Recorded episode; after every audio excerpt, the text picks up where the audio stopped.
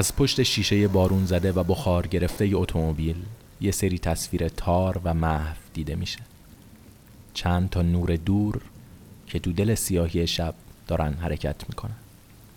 نورهای زرد، قرمز و آبی. فوکوس دوربین روی قطره های آب روی شیشه است و خیلی نمیشه دید یا فهمید که اون طرف چه خبره.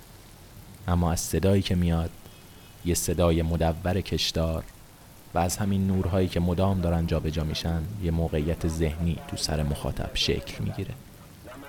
موقعیتی که شاید بشه اسمش رو گذاشت استراب دوربین ثابته و این نشون میده که برای مخاطب هیچ راه گریزی نیست تا از وضعیتی که توش گرفتار شده رها بشه. بنابراین شاید بشه اسم این موقعیت رو کامل تر کرد. استراب دائمی. آجیل قرمز.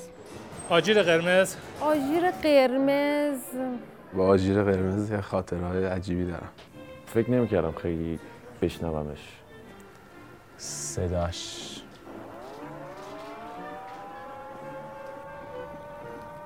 صداش خیلی وحشتناکه. تجربهش کردی اصلا دوست ندارم هیچ شرایطی بشنوم. وقتی میگن آژیر من یاد قرمزی میافتم. وقتی صداشو میشنیدم همه فرار می‌کردن. از نزدیک صداشو شنیدم. آشین قرمز. من اصلا برام عادی بود. آژیر قرمز یعنی چی؟ نمی‌دونم یعنی چی. آجیل قرمز یعنی مش نخوردن مش زدن. خطر. مواظب خودت باش. هوری دلم میریزه که یه اتفاق بد قرار بیفته. اما آجیره رو شنیدم. هم یه چیزی تجربه کردم که دیگه نمی‌خوام اصلا شبیهش هم نمی‌خوام بگم. یه کامیونی خورد به خونمون یه بار. و آژیر آتش نشانی و آژیر قرمزه رو خیلی اونجا حس کردم. هواپیماهای دشمن که میاد آجیل قرمز به صدا در میاد مردم بیاد بیرون. صدا میلرزه تعریف می‌کنم. هولناک وحشتناک. اعلام جنگ. امیدواریم وضعیت دوباره سفید بشه. آجیل آژیر قرمز به معنی شروع یک اتفاق تلخه. خیلی خیلی خیلی ناراحتم از اون هاجر قرمز. دوتاشون میان اینجا بدون آجیل قرمز. اینجا وای میسترن ماشینشون رو درست می‌کنن بعد فلنگو میبندن میرن. اجاره خونه می‌خوام بدیم آژیر قرمز. می‌خوام زندگیمون رو تأمین کنیم آژیر قرمز. من خودم تو دلم همش فکر می‌کردم الان وطن به باد رفت هر لحظه. از پلا که اومدیم پایین اومدم تو خیابون با یک انبوهی از آژیر قرمز روبرو شد بعد از آژیر قرمز اگر آژیر قرمز پشتش خبری نباشه اوضاع به سمت بهبودی میره. ولی اگر یه بمبی بیاد و بزنه دیگه بهبودی اوضاع نداریم با آژیر ما مواجه نمیشیم. یه دفعه رو سر ما هوار میشه. الانم که من اینجام. واقعا اون آجیل قرمز باعث شده که من اینجام. که از خونم از زندگیم از کشورم زدم بیرون. بعد از آجیل قرمز دوباره اتفاقهای بدی در راه است. اینجا تهران است. صدای رادیو فرشته. چهار سال پیش بود که رؤیا شروع شد. رؤیای کوچیکی که کم کم پروبال گرفت و بزرگ و بزرگ شد تا اینکه تبدیل شد به یه واقعیت بزرگتر. رؤیایی که از عالم خواب پاش رو گذاشت توی بیداری توی زندگی. جایزه فرشته از همینجا شروع شد و رسالتش رو حمایت از نویسنده ها و عکاس های تازه کار قرار داد. سید صالح بهشتی مدیر شهر کتاب فرشته. جایزه فرشته حاصل رؤیا پردازی چند تا جوون بود. برای ایجاد فرصتی برای تحقق رویاهای جوانای با استعدادی که تو حوزه تو حوزه‌های مختلف فرهنگ از جمله داستان کوتاه فعالیت می‌کنن. تمام تلاشمون اینه که مسیری که داریم میریم برای تحقق این رؤیا رو هرچه مصممتر و با برنامه تر و محکمتر درش قدم برداریم.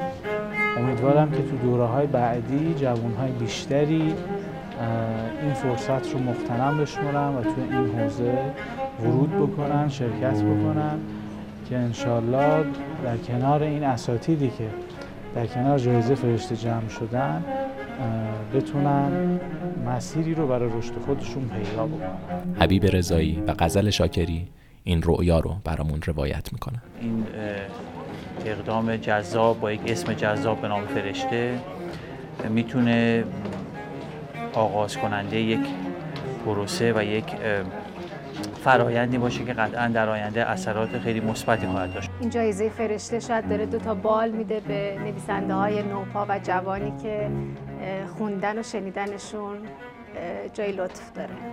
من امیدوارم بالهای این فرشته روز به روز و سال به سال گسترده تر بشه و آدم های بیشتری بتونن زیر سایش یله به باد بدن و از کلمات لذت ببرن. بعضی از رویاها فقط به درد خوش شدن یه لحظه از زندگی آدم می‌خورن. ولی این رویا اونقدری بزرگ بود که ادامه پیدا کرد. ادامه پیدا کرد و چهار ساله شد. و این بار نویسنده ها و عکاس ها آژیر قرمز رو نوشتن و تصویر کردن. سیوم خرداد ماه امسال اختتامیه چهارمین دوره جایزه فرشته هم در فرهنگ سرای نیاوران برگزار شد. پژمان موسوی دبیر چهارمین دوره جایزه فرشته. پاییز 96 بود که من به جمع دوستانم در شهر کتاب فرشته اضافه شدم و به عنوان دبیر چهارمین دوره جایزه فرشته کارم آغاز کردم. خیلی زود ما به کمک شورای سیاستگذاری جشنواره موضوع و تم اصلی دوره چهارم انتخاب کردیم. با بحثایی که با هم داشتیم در نهایت به موضوع آژیر قرمز رسیدیم که فکر می‌کنم هم موضوع جدید و جذابیه هم یک مقدار بدی و می‌تونه حتی خاص باشه. بعد از اینکه موضوع انتخاب شد ما خیلی سریع در اول دی این دقیقا اول دی 96 ما فراخان جایزه رو در دو بخش داستان کوتاه و عکس منتشر کردیم.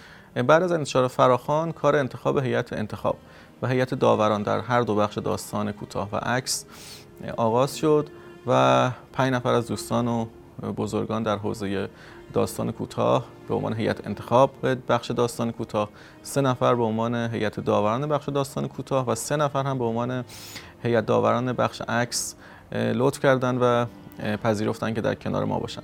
بعد از اون خیلی سریع ما پوستر جشنواره رو طراحی کردیم. آقای ساید مشکی بزرگواری کردن یک پوستر خیلی خوب برای دور چهارم جشنواره طراحی کردن. کار پیش می‌رفت تا اینکه ما در واقع 31 فروردین رسیدیم. روزی که اعلام شده بود که روز پایان مهلت ارسال آثار در دو بخش داستان کوتاه و عکس. از یک اردیبهشت در واقع از همین حدود دو ماه پیش آثار به هیئت انتخاب در واقع تحویل داده شد. اونا یک ماه فرصت داشتن که آثار رو داوری کنن. از بین حدوداً 400 داستانی که تو بخش داستان کوتاه و یه چیز بالاتر از 100 عکسی که تو بخش عکس رسیده بود و فکر می‌کنم عدد خیلی خوبی بود و ما شاید توقعشو نداشتیم واقعا این تعداد اثر مخصوصا تو بخش داستان کوتاه برسه. کار رو انتخاب آغاز کردن. 31 اردیبهشت در واقع کارا رو تحویل دادن به دبیرخونه جشنواره. سی تا اثری که به انتخاب اونها بالاترین رتبه رو آورده بودن. به هیئت داوران سپرده شدن و اونها هم تقریبا 20 روز وقت داشتن. تا همین چند روز پیش که 10 تا اثر برگزیده در دو بخش و مهمتر از همه نفر اول در بخش داستان کوتاه و عکس رو انتخاب کنن. می‌خوام تشکر کنم از همه افراد همه کسایی که در کنار اون بودن توی پاییز زمستون و بهار امسال ما رو از ایده ها و اندیشه خودشون بی بهره نذاشتن. و می‌خوام ازشون خواهش کنم که همچنان هم در کنار ما باشن تا بتونیم یک جایزه خوب رو انشالله همچنان هم در سالهای آینده برگزار کنیم. لیلی گلستان چند دقیقه درباره اهمیت جوایز مستقل و نقششون در پرورش هنرمندان نوپا صحبت کرد. در این سه دهه اخیر لاقل جوایز زیادی آمدند و بعد دیگه نبودن. من خیلی متاسفم که جایزه گلشیری دیگه نیست. جایزه عکاسی کاوه گلستان دیگه نیست. همه اینا رو جلوش رو گرفتن. هر کدوم در یک دوره‌ای به دلایلی جلوش گرفته شد. جوونا خیلی علاقمندن به مسابقه دادن و این مسابقه ها بهشون یک جور جرأت میده که بتونن اون قصه هایی رو که نوشتن و جرأت نکردن هیچ وقت ارائه کنن اینجا ارائه کنن برای اینکه می‌بینن که تعداد کسانی که در این مسابقه شرکت می‌کنن زیادن. امیدوارم که این جوایز حمایت کنه از جوانای با استعداد ما و بهشون یاد بده که باید پیگیر قضیه باشن. با یک قصه تموم نکنن قضیه رو و ادامه بدن.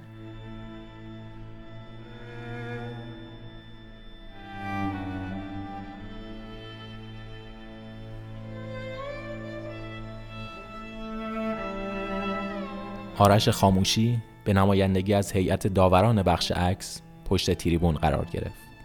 موضوع آژیر قرمز برای یه عده که تجربه شنیدن این رو و حس کردنش رو نداشتم خیلی سخته در زمینه عکس.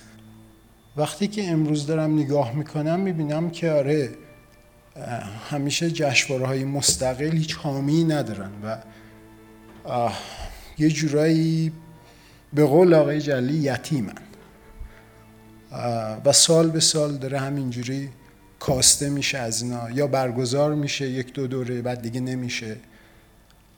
ممنونم از آقای بهشتی برای این چند دوره برگزار کردن جایزه شهر کتاب فرشته. و امیدوارم که در سالهای بعدی باز هم با هر کم و کاستی این برگزار شه چون می‌دونم که یک نقطه روشن و امیدیه برای عکاسا داستان نویسا که به صورت مستقل کار می‌کنن و امیدوارم که شاهد موفقیت این جایزه تو سالهای دیگه باشیم. مرسی ممنون از لطفتون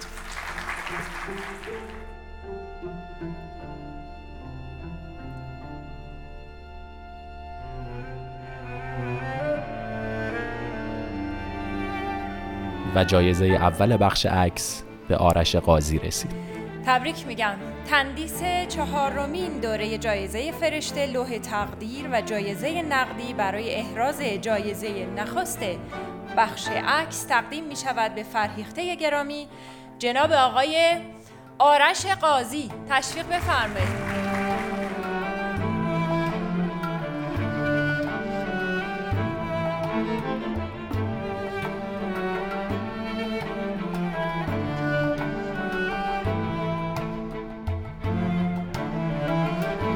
شبیه دوره های قبل این بار هم مراسم اختتامیه با بزرگداشت یکی از بزرگان ادبیات ایران همراه بود. گلی امامی نویسنده و مترجم توانمندی که زندگیش رو وقف کتاب و کتابخانی کرده.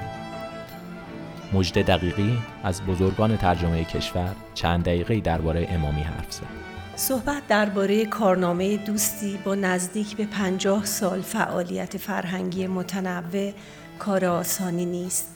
همیشه امکان دارد بچی از کارش مخفول بماند و از قلم بیفتد یا به اندازه کافی به آن پرداخته نشود.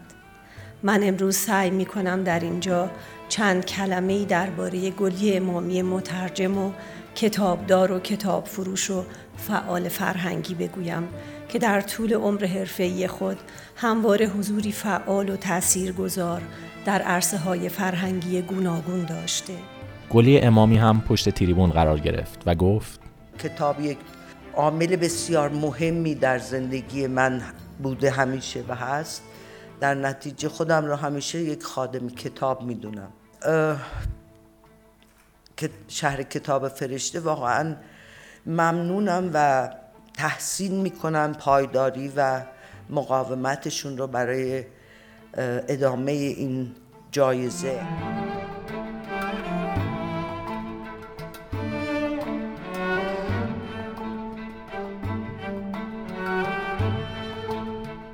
علی خدایی به نمایندگی از هیئت داوران بخش داستان روی صحنه اومد. مسابقه های داستان نویسی که توش داوری می‌کنیم معمولا اگر که بهانه داشته باشند مثل آژیر قرمز مثل دفاع مقدس مثل زندگی دانشجویی مثل محیط زیست مثل کیسه سیاه بهانه هایی هستند که ما بر اساس اون داستان رو ارزیابی می‌کنیم. یعنی می‌بینیم که توی داستان اونها تبدیل به یک کاراکتر میشن.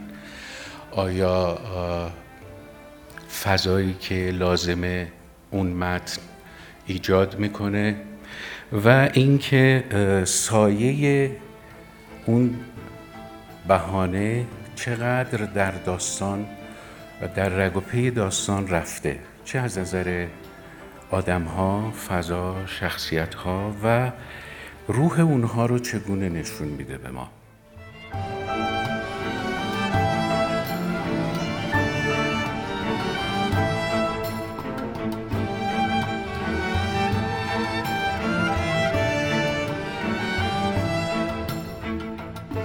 و جایزه اول بخش داستان به مشتبه و تعلق گرفت. تندیس چهارمین دوره جایزه فرشته لوح تقدیر و جایزه نقدی برای احراز جایگاه نخست داستان کوتاه تقدیم می شود به فرهیخته گرامی جناب آقای مجتبا و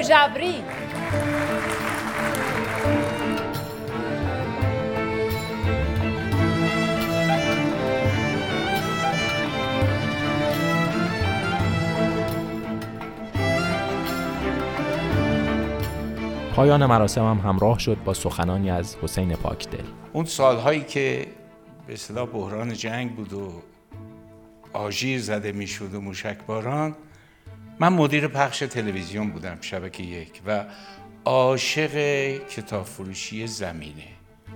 تقریبا دائم می‌رفتم اونجا. عرض ادب می‌کردم خدمت آقای امامی و خانم امامی. سالها گذشت توی اون موشکباران بحران موشکباران سال 67 و پایان جنگ. دو سال بعدش من یک بار رفتم خدمت خانم امامی از در که رفتن تو دفعه ایشون ممکنه یادشون نباشه ولی گفتن که وای من هر وقت تو رو می‌بینم وحشت می‌کنم به خاطر اینکه قیافه تو تو دوران مشکباران وحشتناک آروم بود.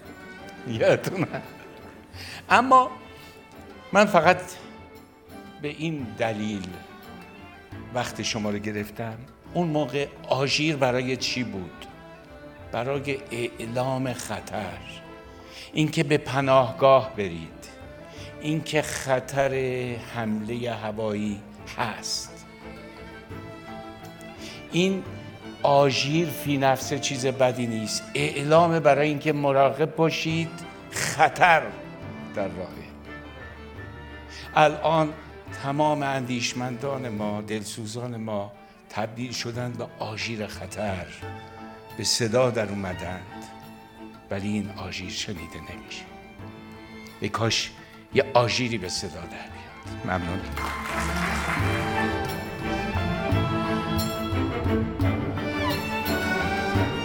چیزی که ما رو از زندگی روزمره فراتر می‌بره رویاست.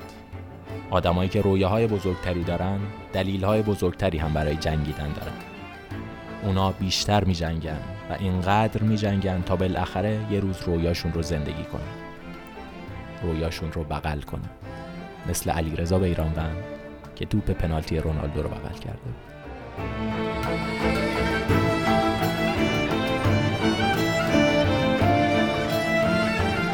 من فرید متین و اینجا رادیو فرشته.